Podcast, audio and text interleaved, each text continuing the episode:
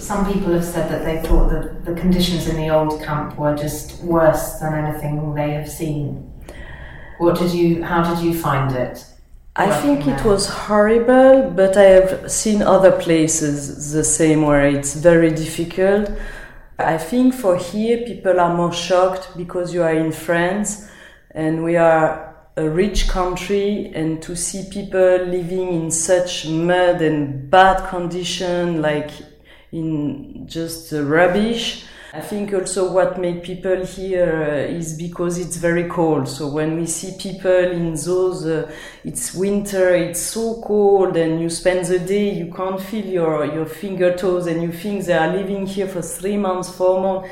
Little children running in the mud, and you think it's not a place for little kids to be, and and so it's difficult to see this. And what are the main health problems that you're finding people have here? Our main health problem, so now we just move is in this new camp, so we'll see.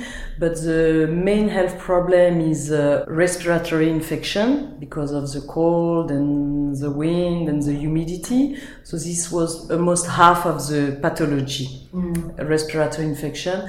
After we have a lot of uh, dermatological problem, we have some uh, gal, um, scabies. Scabies. Yes, we have some problem of scabies in the camp and some problem of uh, puce.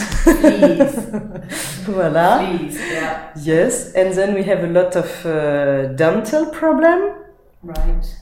And after we have traumatism or burns.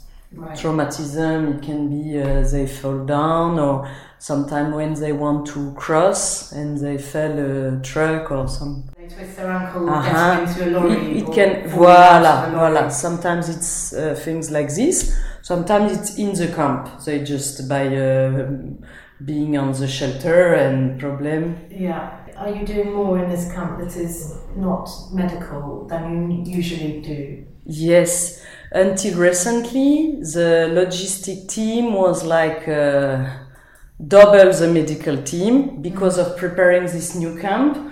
But uh, in the next days, the team will really decrease now because, uh, yeah, we've done a lot of logistic work with uh, electricity guys, uh, building the shelters and everything. How, do you feel like this is because it's so much better? There's a risk that it becomes more permanent because it works.